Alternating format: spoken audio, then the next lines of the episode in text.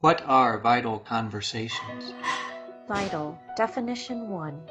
Of the utmost importance. Contemporary, meaningful, valuable. Concerned with or necessary to the maintenance of life. Health, resiliency, wholeness. Life. What are vital conversations? Important talks between two or more people about contemporary issues that lead to or are a challenge to the health, the vitality, life of our churches, our communities, our people, our world. Welcome to Vital Conversations. Hello and welcome. I am Janet Mulroy, the Mission Engagement and Resource Strategist for the Mountain Sky Conference and your host uh, today for Vital Conversations. We are so fortunate to have Stephen Tucker with us today. Stephen has years of experience and skills um, as a multifaceted video producer, and for the past 10 years, um, he has developed the skills and ability to discover message behind the product, message behind communities and those who are um, building that message. Today, he is going to share with us uh, the ins and outs of live streaming. And we're going to start out with um, introduce, introduction for him, but uh, then he's going to take us on a deep dive into Zoom. And I know you're looking forward to that. Uh, and then we'll go to live streaming. We are going to have uh, plenty of time for questions and answers. And so if you think of something along the way, please just leave it in the chat box at the side of your screen, and we will get to that.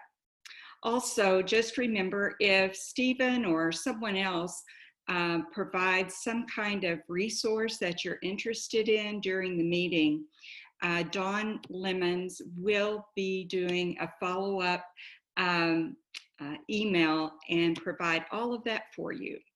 So uh, we're so glad that you're here. I know there'll be more people coming online as we go along, but I want to make good use of our time and let Stephen take it from here. Welcome, Stephen.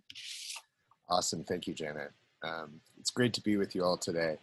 Um, just to kind of go over a little bit of my background. Um, and I have to say, that video that you put together, I don't know if that was you, Jeff, but that that is really at the core of what I have been doing for the last 20 years is really figuring out how to have solid high level production which helps really inform people's messaging and I've been really passionate about that for many years. I worked for the New York Times, I did many documentaries.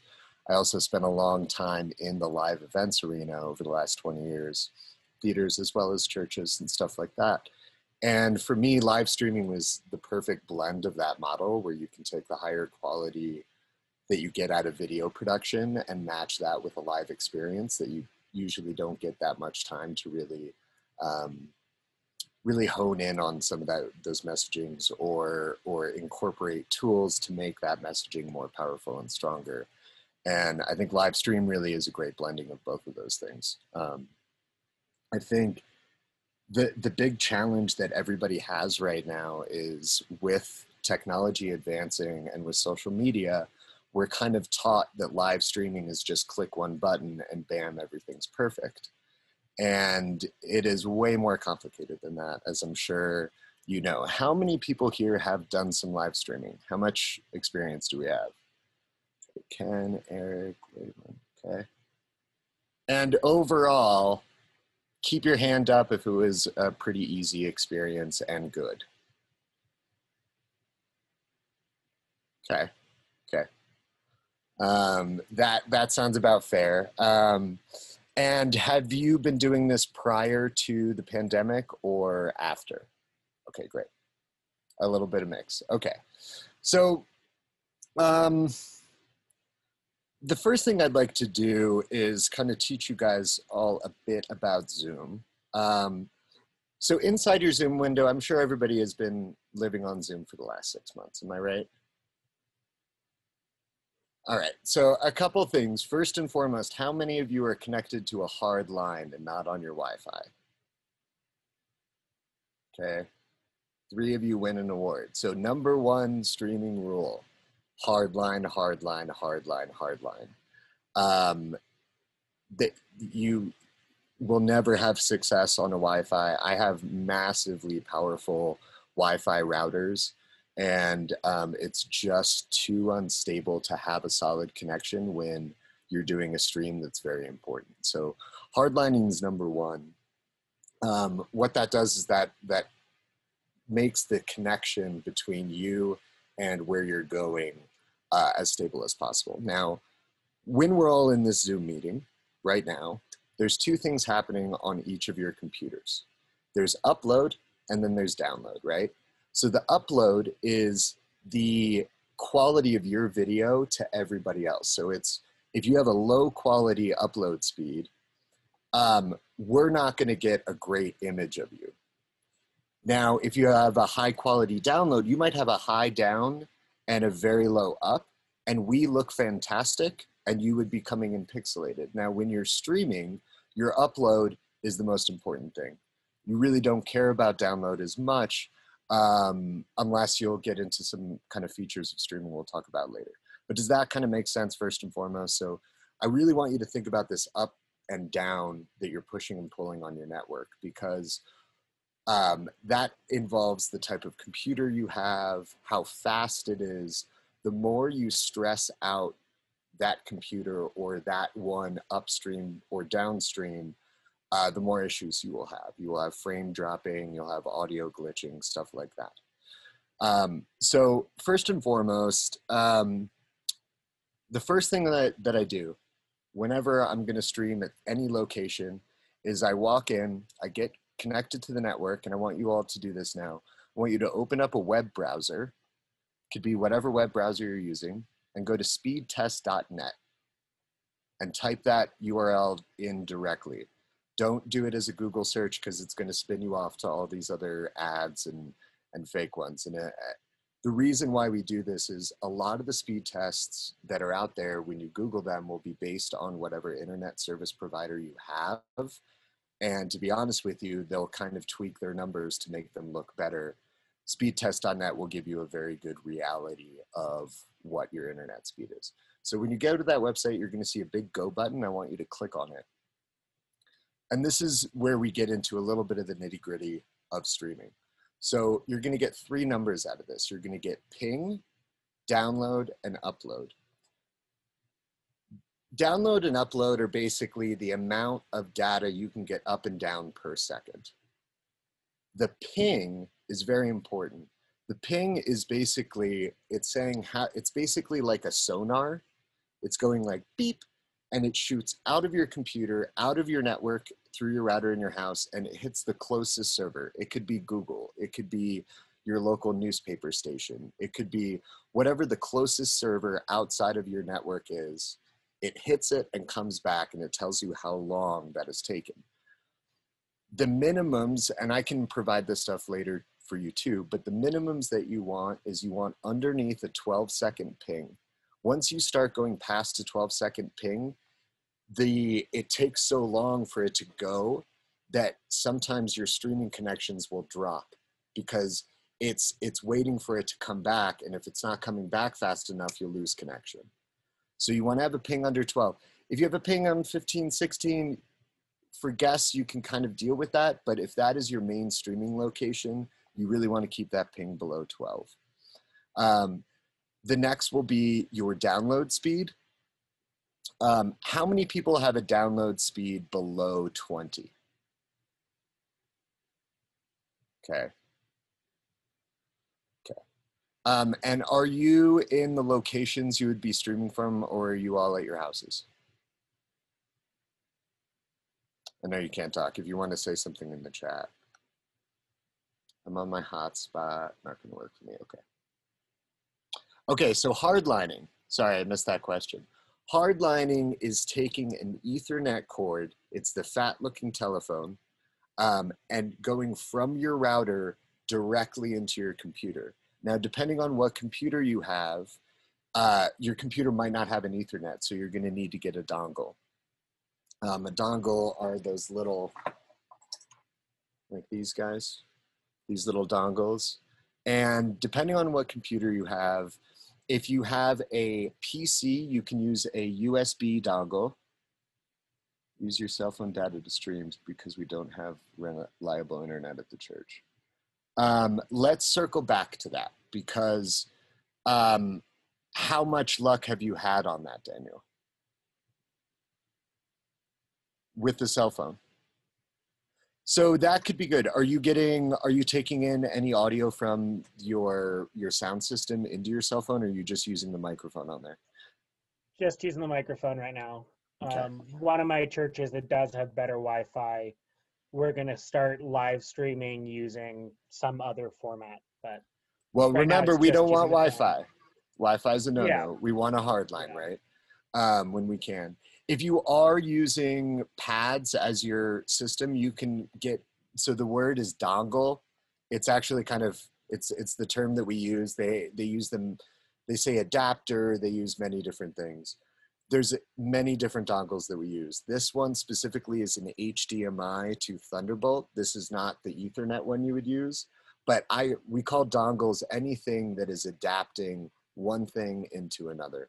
So I'm not understanding your accent. Can you spell that? dongle, D O N G L E, or adapter. And depending on what computer you have, um, you would use different dongles. So if you're using a Mac, you would want to be using Thunderbolt 2.0 or Thunderbolt 3.0. If you're using a PAC, you could also use one of those or USB. Um, the Macs don't accept USB Thunderbolt, and they have a tricky driver, so so don't do it that way. Um, so going back to to the stability and all the stuff we were talking about. So you have your. Did everybody accomplish the speed test? So you want to have a ping under 12. Now the reason the megabytes. This gets into a little bit. I don't want to get too heavy into this stuff with you, but your quality has to do with what we call compression, right? And what that means is when you shoot a HD file, an HD file uncompressed is running at about 12 megabits per second on the low end. So that's 1080 HD, 30 frames a second, straight out, is taking about 10 to 15 uh, megabytes to get up or putting that file storage somewhere. That is a lot. You know, I imagine a lot of you don't have 15 meg up. How many of you do in your locations right now? Okay, cool. Um, okay, so a, a rule of thumb. Now, I don't believe you guys we don't really need to be hitting 1080p um, that level. The things to keep in mind, you want a minimum of right around 10 millisecond, 10 megabits. 21.6, great. That is very good news. That means that you could push 4K video if you want. So a, a range for yourselves is four megabytes up till about eight, eight megabytes is 720. Eight megabytes to about 14 megabytes is 1080. So that is your first stream up. So you hit the stream button, it's going up. Based on your speed test there, if you're getting 12 megs up, your stream should be able to get 12 megs of video up. Um, and that goes on to the first server. Now, this is where we're going to get a little bit more um, intense into what happens when you actually stream. When you actually stream, you send that that file up. Now, you want to get that file as high as possible because if your bandwidth is lower, that just means you're going to compress the video more and it's going to be a lower resolution, lower frame rates, and it's not going to be the higher quality. So making sure that you're getting 10 to 15 megabytes up is kind of paramount for that first stream. So you hit the go button on whatever you're streaming on, Facebook or whatever. It sends that ideally the highest compression you can get, 15 megs, to that server. Once it hits that server and everybody else starts watching it, something really interesting happens. That server takes that one file and duplicates it four times. And it compresses it. So whatever your highest is, so if we're starting at 15 megs, that server duplicates it and it creates a 10 meg, a 5 meg, and then a 2 meg file. So this is going down in quality. But it makes those four files and it then sends those four files to servers all over the United States so that when each of us goes and clicks the button on our phone, depending on the bandwidth on our phone, it's going to point us to the low quality to high quality file automatically by knowing what our bandwidth is. So this, all of this stuff happens within milliseconds um, like that. Now you do have delay because you can you can make it faster. Most streams you're looking at about 20 second delay. Um, you can use different streaming tools to make that delay less, but that delay is really to be able to create all of those encodes, pass them all around the country in a way that people can get onto that stream in a stable way. So far, does that make sense? Did I lose anybody so so far with kind of I'm, I'm trying to not get too nitty gritty, but it's hard for me not to. Does anybody have any questions? Okay. So um, that's kind of first, the first side you need to figure out is the data. Um, again, you want to have under 12 me, uh, milliseconds ping. You want about 20 milliseconds or megabits uh, down and about 10 to 20 up if you can. That is solidifying your stream. Now, this is normally I really don't care about download because if I'm streaming, I'm only sending up. So if I'm in a location and I'm streaming up, I really don't care what my download is. However, in these worship scenarios, and in a lot of the streams I'm doing now, um, to hardline to your router, um, what you need to do is you need to figure out what uh, you need to get an Ethernet cable that's long enough to go directly to your router. Your router will have, it looks like a fat telephone line, and you're going to plug it into there and then run that to your computer. And then, like I said earlier, if you need a dongle, you would get a dongle, Janet. If not, you can run it directly. So, um, uh, where was I? I lost my train of thought a little bit. Um, the upload, oh, the down. So for worship, what I have been doing recently inside a live stream since we're all disconnected is figuring out a way to not just worry about getting up, but by getting the people who are watching at home back into our experience. So what we have been doing is we run, we will live stream, but then sometimes we'll live stream inside of a Zoom or we will have a Zoom room where people can have that Zoom room happening and then watch the live stream. And then what we do on a separate computer inside of the space, we will take in that Zoom meeting and send it down to some of the monitors on stage. You know, some of some of your worship centers are going to have screens for lyrics and stuff like that being able to incorporate that or a lot of times what i would do is just add another screen that the preacher can see um, and we have done a lot of really cool stuff where we actually are able to talk to those people at home through that two-way connection. In order to do that you do care about your download. It's not a normal streaming situation where i'm only worried about my upload at that point.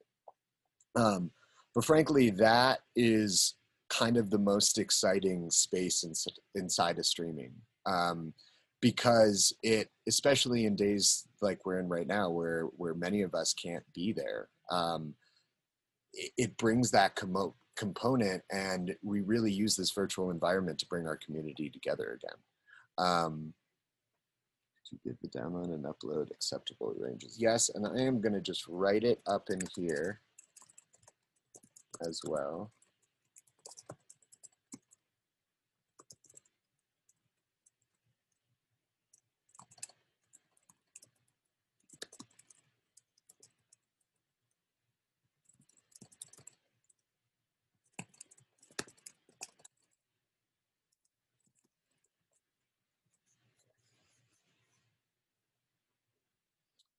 Um, so that's kind of the, the, the first round. Now I'm gonna let me get my screen shared here.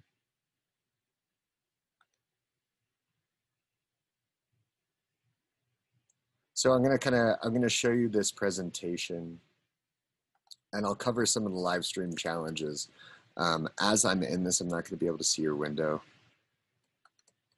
So uh, feel free to reach out and ask me any specific questions. I'm going to cover some of the live stream challenges that I imagine you guys have had. So um,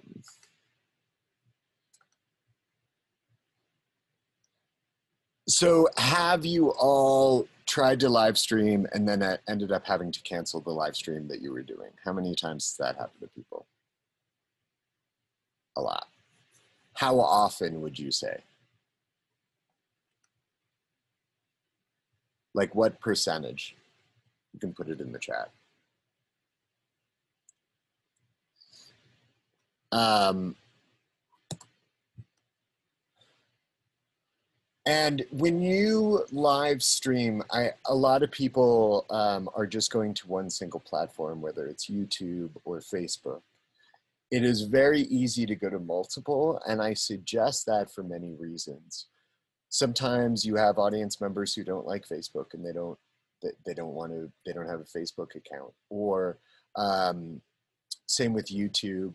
Um, I find interactivity text interactions are great on the social media platforms, but for some of that more deeper interaction, platforms like Zoom are much better to use. A lot of our streams, we're using Zoom in the back end, as well as streaming that kind of one way out so that people have kind of two opportunities to be able to see it.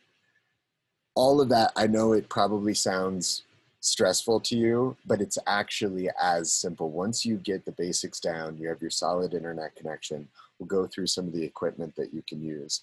It's not too hard to then add to it. And I found that adding to it by having multiple platforms the other thing is all of these platforms have issues. I have seen Facebook servers go down. I've seen YouTube servers go down. So one advantage of being many places is that if there should be some kind of technical issue outside of your control, you have other places you can direct people to. Um, a lot of people cannot uh, record and archive their streams um, or service interruptions. Now, the big service interruptions ideally you get to fix by running on a hard line. However, I run, we launched our company May 1st. We have done 125 streams. In I pay for two separate internet service lines in my studio. I've had it go down for about 20% of my streams. Now I can click over to my other ISP, but a lot of people don't have that ability. So um, I forget who mentioned that they were using a cell phone.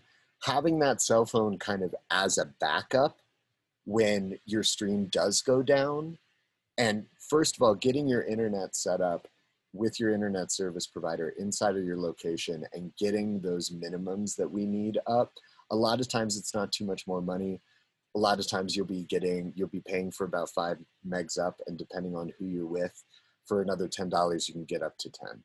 Um, it's not too crazy when you talk to your people, uh, to your internet service providers. But again, I am a backup king. As many backups as I can have for any of these streams, that's the only way I've really been able to get to make things completely solid because frankly, this tech is is still pretty emergent and um, there was a lot of stress put on our networks when COVID happened. So, for instance, my um, node which is like the main hub that I get my internet from on my business line, was so maxed out because everybody was working from home. And the city of Golden, I live in Golden, um, didn't grant them a permit for two weeks. So I had very unstable internet to get that fixed. But I had a backup. I have another ISP here, or I can run to a cell phone uh, data bridge to keep myself going. I, I cannot stress enough to basically build as many backups into your system as possible. That's how you get rid of some of these uh, these service interruptions. Um, audio video dropouts, the the echoes and things like that. Once you start introducing multiple inputs and outputs into an environment, if you're not an engineer and you're chasing those, you can run into issues there. Um, uh, bringing in remote guests, that's one thing that isn't really an issue, but I think it's something that's really powerful actually. Like even today, you know, we're all connected over, you know, 40 or 50 different places right now and being able to have this. Um, for me, live streaming and these video conferencing tools really allow us to blast our messaging out huge. The issue is, can you then bring people in? Zoom is a great platform for doing that. But then if you wanted to regurgitate this and show it to people later or other stuff like that, do you have those kind of um, systems in place to be able to really kind of capitalize on the content that you're creating, whether it's something like this. I know you all do a lot of panel discussions and stuff like that outside of um, just hosting worship through the BLM movement, what happened over the last two months, our company pivoted and we donated 50% of our services, of our time, to uh, uh, racial justice panels. This was incredible because we were able to. I've been working in that field, social justice, for the last 10 years as a documentary filmmaker. And I was here in Denver working with a lot of activists, and I was able to tap in a bunch of New Yorkers into these conversations. I think that's one of the most exciting things I've seen happening is the ability for people to share information in these panel discussions post COVID. Um, you know, I, I don't think people were as excited to sit on a Zoom and, and listen to people speak before COVID, but you know, locking people up in their houses for six months will make them pretty excited for content. Um, and I now that we're here, I think people are way more willing to um, sit there and and and and, and ingest this content uh, these days. So um, what what we build is kind of through some of these tools, making sure your internet's stable. It it gives you an opportunity where each of your worship centers could potentially do more than just worshiping. You can also be hosting some of these panel discussions there you can have reliable internet in those worship spaces where people might not have at their houses where you can go and you can kind of do more streams on top of that with different messaging or different things that you are dealing with as a community inside of that moment.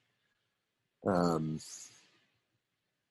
graphics incorporating graphics into this stuff music video cues. Frankly jeff already did a great job I mean, look, we were all in a Zoom. He started off with a countdown timer. You, you, you guys are already there. You all are there. Sorry, excuse me. Um, in so many ways, um, I think that as I'm sure you have all seen by creating content on your own, there's a lot to do, and it's a big commitment. However, doing that commitment and taking it seriously and putting that into your streams having your show flows, getting your graphics. Um, so many of you are already doing it. I've, I've looked at a handful of the different pages that you all have with your YouTube and stuff like that. Um, one thing I talked to Betty about was, you know, the centers that are really producing a lot of content. How can we, through virtual sessions, have them kind of teaching people on video content? Here's what I think about when I when I edit my video how do we share those kind of tools with each other? Um, virtual is kind of a way to do that. Um, and so this is kind of how our system works. And when we bring in and take on a project, and I basically recommend you repeating something similar to this. So for a first time stream, it always takes a lot more work for us because we have to qualify the internet. We need to make sure all of the lines and everything are set. A lot of what our business is, is we are drop shipping cameras to people and then walking them through setting up those cameras themselves. And these are not technicians, these are regular people. And so we've built a system here where we do that. So the first time we kind of come in, we have a 45 minute meeting, and that's really planning what the first stream is.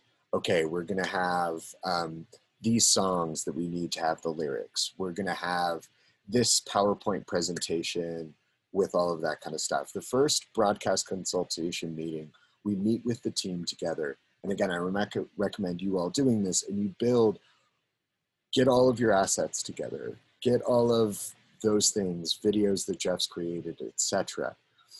Then what you do is you set up a real rehearsal. Um, now we this is location scout. What we do is we come in virtually and we look at the space. We figure out this is before we send equipment. We figure out where in the space the equipment's going to go. That way we can kind of spec it. But you would want to do a similar thing. You want to go into your space. You want to get measurements. Um, you've already done your internet uh, check in that kind of first consultation, but you really want to prep the space um, and really spend about an hour to two hours doing it, making sure your lighting's good, um, etc. Then you get all your equipment set up and you run it with all the assets that you have. And I would say the first time you do a stream, really test this out.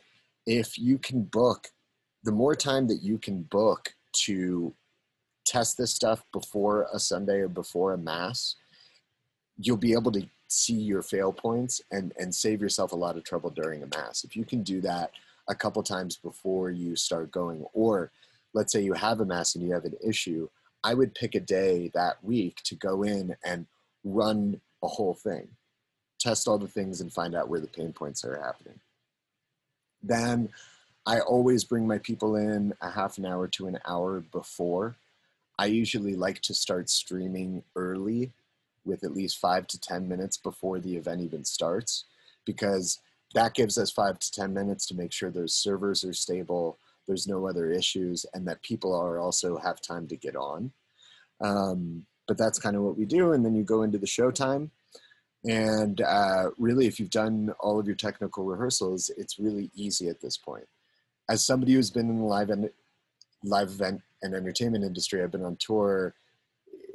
I love the stress, frankly. That's why I do it. Um, but it's crazy. It is. It can be very stressful when you have when you've hit that go button and you see that red light and you know people are on and something's going wrong, it's a very stressful moment. So, whatever you can do to prep in ahead of time will allow you to feel more comfortable when you get stressed um, and when those moments happen. So much of what um, you have to do in this industry is really not about setting all this stuff up the right the first time it's how what do you do when everything starts to go wrong and what kind of places what what, what things do you have in place to handle that as it comes um, and then really once you've kind of dug in to do that first set of heavy technical rehearsals you've checked your equipment everything like that um, once you've had a couple successful shows it's pretty much rinse and repeat after that. And then every once in a while you might incorporate a new piece of gear or you might want to try something new and then you would kind of go back to the drawing board by throwing in a two or three technical rehearsals to do that. Um, but that's really kind of how it is. Um, this is a really rudimentary setup um, for what a basic stream is right so you have your worship preacher or the area you're doing it you have your camera that goes into a capture card i have recommended a couple different things. So the top two are two cameras I recommend, and I'll go through those in a second. The bottom two are your capture cards. So what the capture cards are doing is they're taking the analog video signal and turning it into data, which your computer then can go say, oh, hey, I see this camera, and then I'm going to put it into uh, whatever stream machine you're using. Now, many of you can go directly live to Facebook. Um, some of you might be using OBS. Um, there's tons of options there, but really, if you have a camera, you have a capture card, and you have a computer, then you can do that. What I recommend on a very easy scale, if you have audio inside of your church and you have the ability to get those microphones back into your stream machine, eh, the easiest way to do it would be take it in through your camera because then you won't have sync issues if you take an audio source in independently, um, the audio and the video might come out of sync. But if you take it in through your camera or through your capture card, it'll save you a lot of trouble. Um, but going into these cameras um, and these capture cards. So again, the capture cards are uh, depending on your computer and depending on what kind of you, your computer needs to be pretty powerful. Um, at a bare minimum, you want 16 megabytes. I can put this in the chat.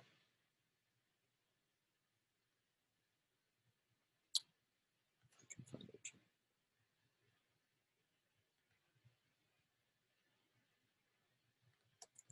I'll do it after I get out of this. So I'm, I'm going to go into these two cameras real quick. Um, the Blackmagic 4K, um, that's this camera. Now, it's about 1300 right now on Best Buy. Uh, what is really, really cool about this camera, and you would need a lens, I can recommend some other lenses for it. The coolest thing about this camera is that it can be controlled from your phone. So you're inside of your space and um, you know, you probably have one or two volunteers tops to run all of this stuff. You want to get your camera in a situation that's kind of getting a good shot, which might not be mean that it's close to you. Um, this camera has a really cool app with it that allows you to do focus your computer and then on your phone um, do the zooming functions. Um, it's also, it's very compatible with many different streaming softwares. Um, and it's just an all around good camera. Now you can scale it down and um, anything that's 1080, stuff like that. The only issue with doing some of those other cameras are I would look into what kind of remoting they have. Again, I love this one because I can control it on my phone. There are many cameras out there that you can do phone controls, um, but that is something that I feel like in a situation with what you all are working in, having that remote functionality is a, is a major plus um, because it allows you, you know, you guys don't have a ton of resources, you don't have a lot of people. However, you can easily do things like change your camera angle or oh my gosh, it looks very purple today. One of the lights went out. Boom, you can do all of that on your phone. Um, the other camera I like a lot is this Sony. They actually have one at half the price. That's the AX100. Um, this is kind of a, a, a scale up version, but the great thing about this camera is the connection to it. When you're using HDMI, which you can totally use, uh, the only downside to it, it can't, the, the data can't travel that far on HDMI. So you have about 25 feet max that you can get on an HDMI cable. This camera does SDI and SDI can run miles if you need it to. Um, so what you do is you choose e either one of these two camera or any camera and you're going to have your HDMI out or SDI out if uh, that's what I would recommend because it locks and it's a little safer. Um,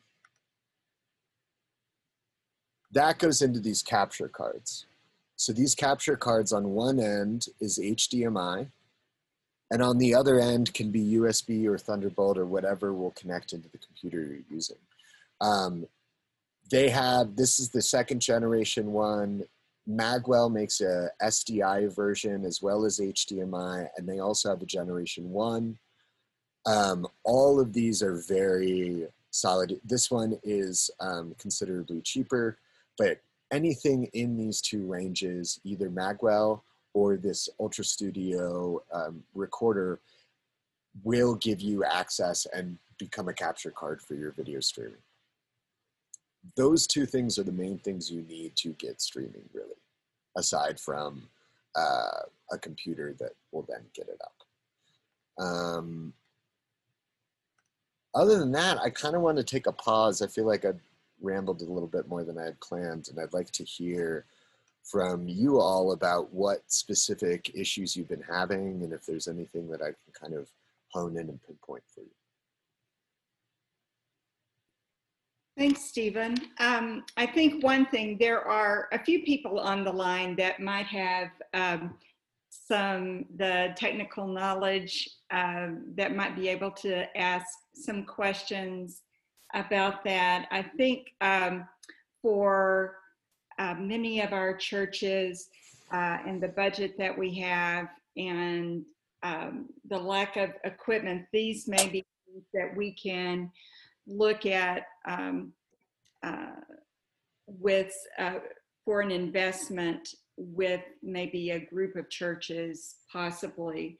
Um, what I, as I listened, regardless of uh, what our budget is and what we're able to do, is to always um, number one, I learned what hardlining is, and that's an easy thing because um, that's something that I need to do and can do, and that's fairly inexpensive, and that will make things much easier, um, I think, for, for a higher quality and uh, kind of getting rid of those unexpected crashes. Um, know know what you need. Um, uh, know what your capabilities are and prepare prep prep prep and uh, don't wait to the last minute like um, i have done occasionally and uh, then I think we all have done that. Yeah, and then my computer can't handle it, and I don't, you know, know exactly what I'm doing. So, um, and then also, uh, I know that our conference is working to come up with a team, um, kind of our own geek squad, to um, uh, help churches and maybe uh, give a more holistic um, approach to support um, small churches, especially with these things. Yep. Okay. Uh, who else has? I have a couple questions. So, um, the biggest thing for, I see the sound issue. Um, uh, are you using a board in that scenario, or are you just using the microphone on the laptop? Just using the microphone on the laptop. So Can that microphone, Facebook and Zoom through our sound system? yes. And if so, how do we hook it up? Because the You- soundboard is at the back of the sanctuary and the laptop's on the stage.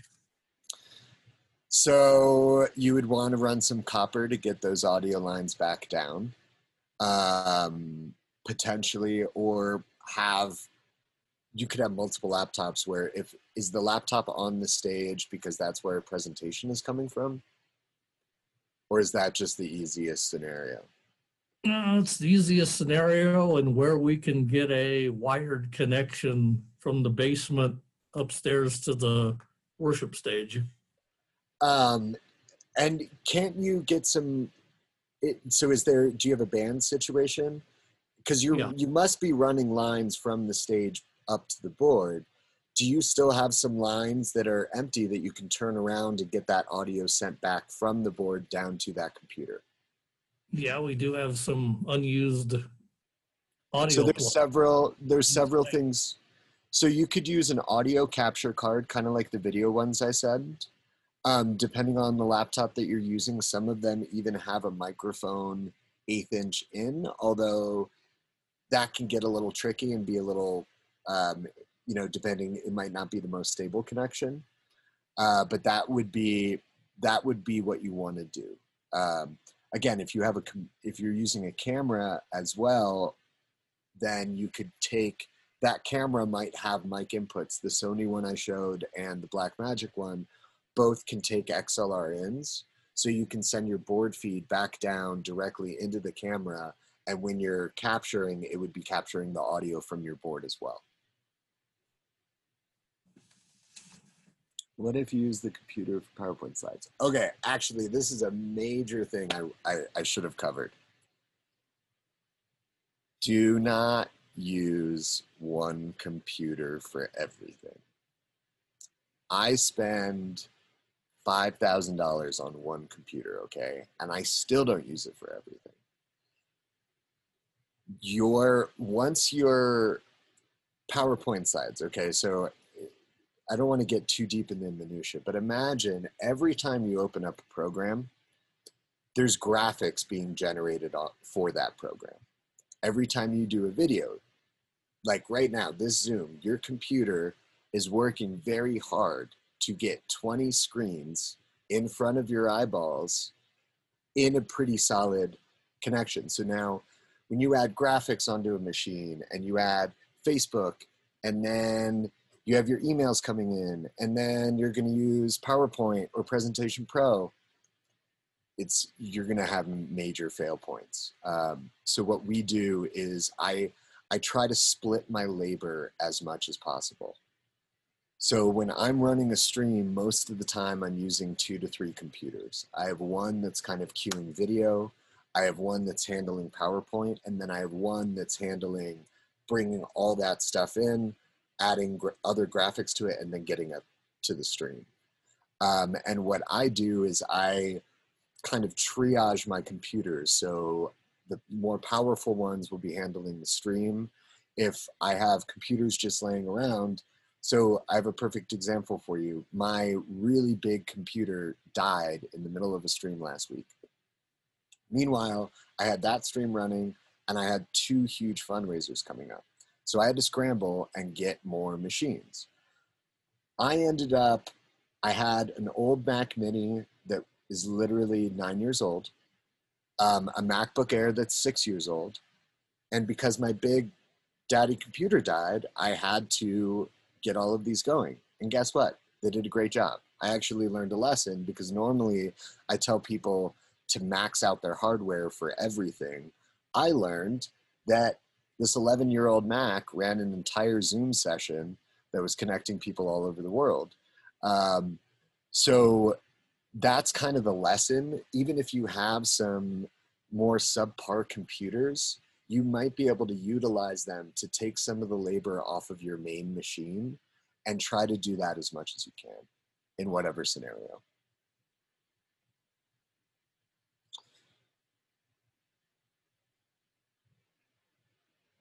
Um, any more questions? Yeah, other questions? Did I get all the ones that I didn't miss any in the chat? If I did, speak up. Uh, minimal investment. So it, it depends. Um, you know, you want a solid camera, you want that capture card, you want at least two machines on kind of a basic level. Now, we can feel free to reach out to me. We have a lot of different services that we offer. We do rent stuff where we kind of we come up with a monthly package, we figure out everything that's going on, and then we handle the equipment for you. So if something dies, we'll ship you a brand new one and that kind of stuff. There's different ways to do it. Um, I will tell you that the technology is still emerging massively. I've been in the stream game for 10 years, and the amount of money I invested back then to now, a lot of it's useless. Um, and there's there's constant turnover, so you have to really keep your eye on it. Now there are some stalwarts. There also there are some you know staple pieces, but to be honest, I feel like every at least every year, but almost more like every six months, there's new stuff out. So it's a little hard. It is a good idea to invest in it, but it's a little hard if you don't really know what you're doing because it, you might get a piece and then it be defunct later or stuff like that. Um, so yeah. So, um, Stephen, this may be a um, don't laugh out loud when I ask this question. um, for for me, as I was just trying to, because I have no background in this, and uh, when all of this first started happening and trying to kind of piece together minimal kind of equipment, um, I I know some of our churches use um, products like um, and things like that. What do you think about that? Some of them are great. Some of them aren't. Again, my general so I use many different tools, and I kind of, you know, I use OBS, I use Livestream Studio and Vimeo, I use uh, Wirecast, I use Presentation Pro. Um, I as somebody who uses this, anytime somebody's selling me an all-in-one package, I get worried because I really believe that everybody out there is trying to sell, hey, we can do it all on one platform. And just like with using one computer, I have found the more you rely on one system for everything, the the the harder you push it and the the, the more it can fail. Um, I have used things with Mevo. Mevo does NDI cameras. Um, there's there's a handful of things. I have used Mevos as their cameras, but not necessarily their system. Um, there, there's a lot of them out there, and and what I would say, find a system that works for you. Be wary that they're selling you on that they are the answer to everything. Um, and really find a system that works for you and just keep in mind really the splitting the labor and that kind of stuff and you should be good with any of those systems. You know you need to find something that you are comfortable with.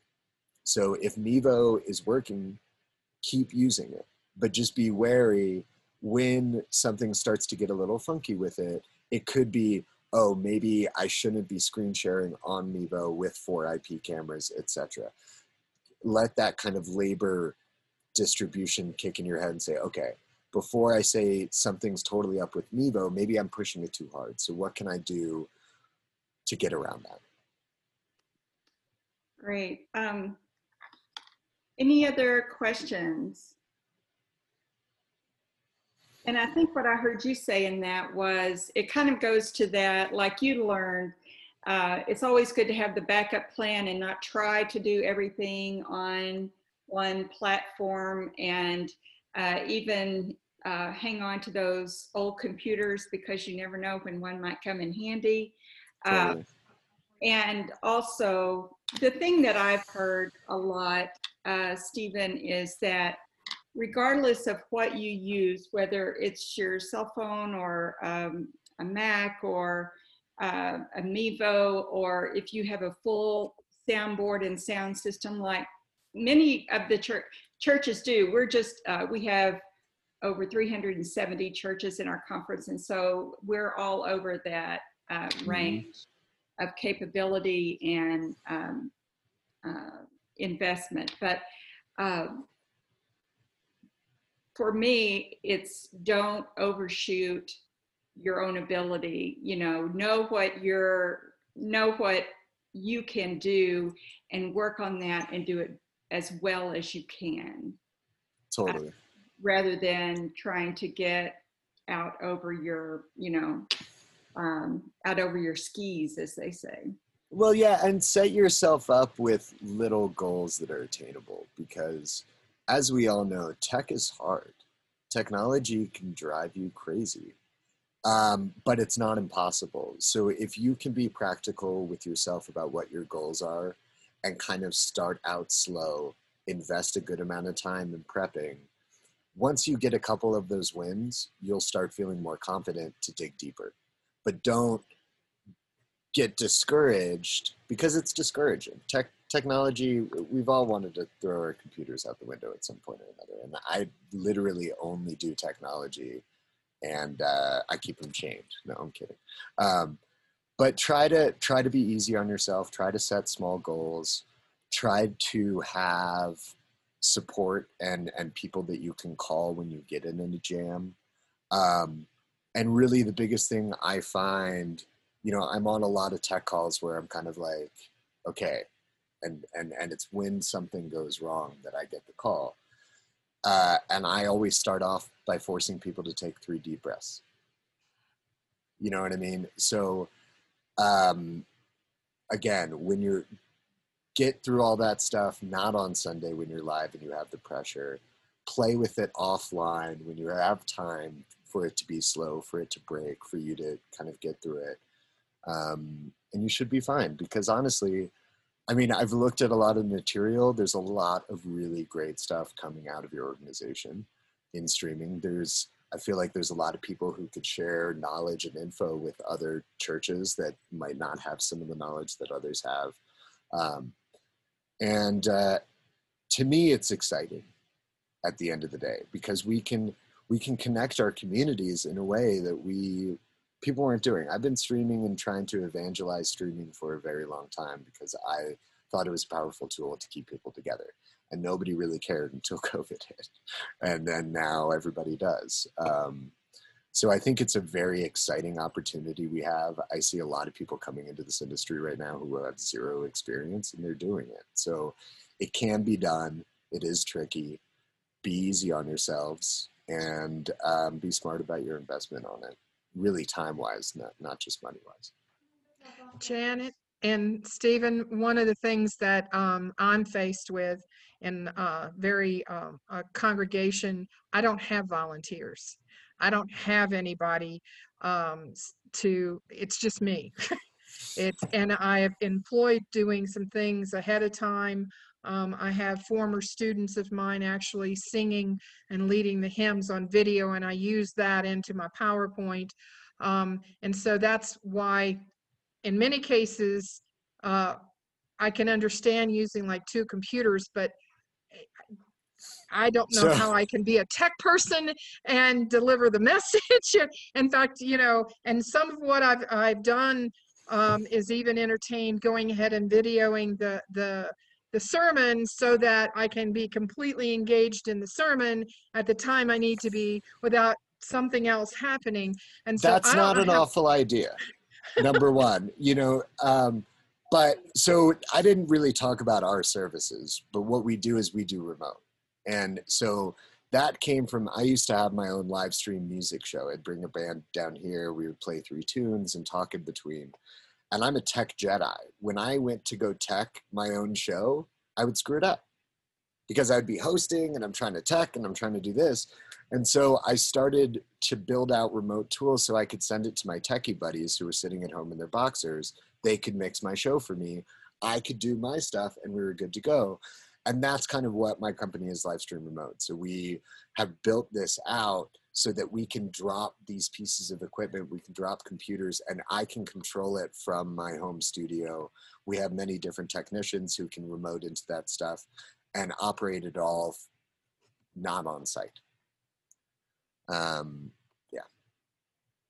but and and and we have done that and i've i've built out several churches in new york city and stuff like that and we have worked with um helping to build teams helping to build volunteer tech mission missions and stuff like that um and and also potentially getting them and and volunteers to be able to remote too. There's definitely quite a lot of training that gets into really being able to do that on that scale but uh, we have done it and we have several churches that are able to do this after working with us for a year now That's awesome. As we're wrapping up, do we have any other questions? Um, would everybody like me to put my content email or don do you want to i'll put it here as well And you're also on uh, Facebook and YouTube and all the LinkedIn and all those platforms. i am all over those. Uh, over on facebook i'm stephen ajonde tucker. It was a silly bet i lost in brazil. I kept on saying where like where are we going wrong? It's aonji and i said ajonde and it's now my facebook name. Um, All right. Thank you so much, Stephen. This, um, I think for me, it shows the potential of what is there. And uh, for larger churches, maybe next steps. And for smaller churches, what is possible. So thank you again so very much. Thanks to all of you who are here today. And again, Dawn will be sending out a follow up um, uh, email with all the resources and information so that you can uh, soak it in uh, later on. Thank you, Stephen. thank you everybody really appreciate you taking the time Have a good afternoon. you too What are vital conversations? Vital. Definition 1. Of the utmost importance. Contemporary, meaningful, valuable. Concerned with, or necessary to the maintenance of life. Health, resiliency, wholeness, life. What are vital conversations? Important talks between two or more people about contemporary issues that lead to or are a challenge to the health, the vitality, life of our churches, our communities, our people, our world. Welcome to Vital Conversations.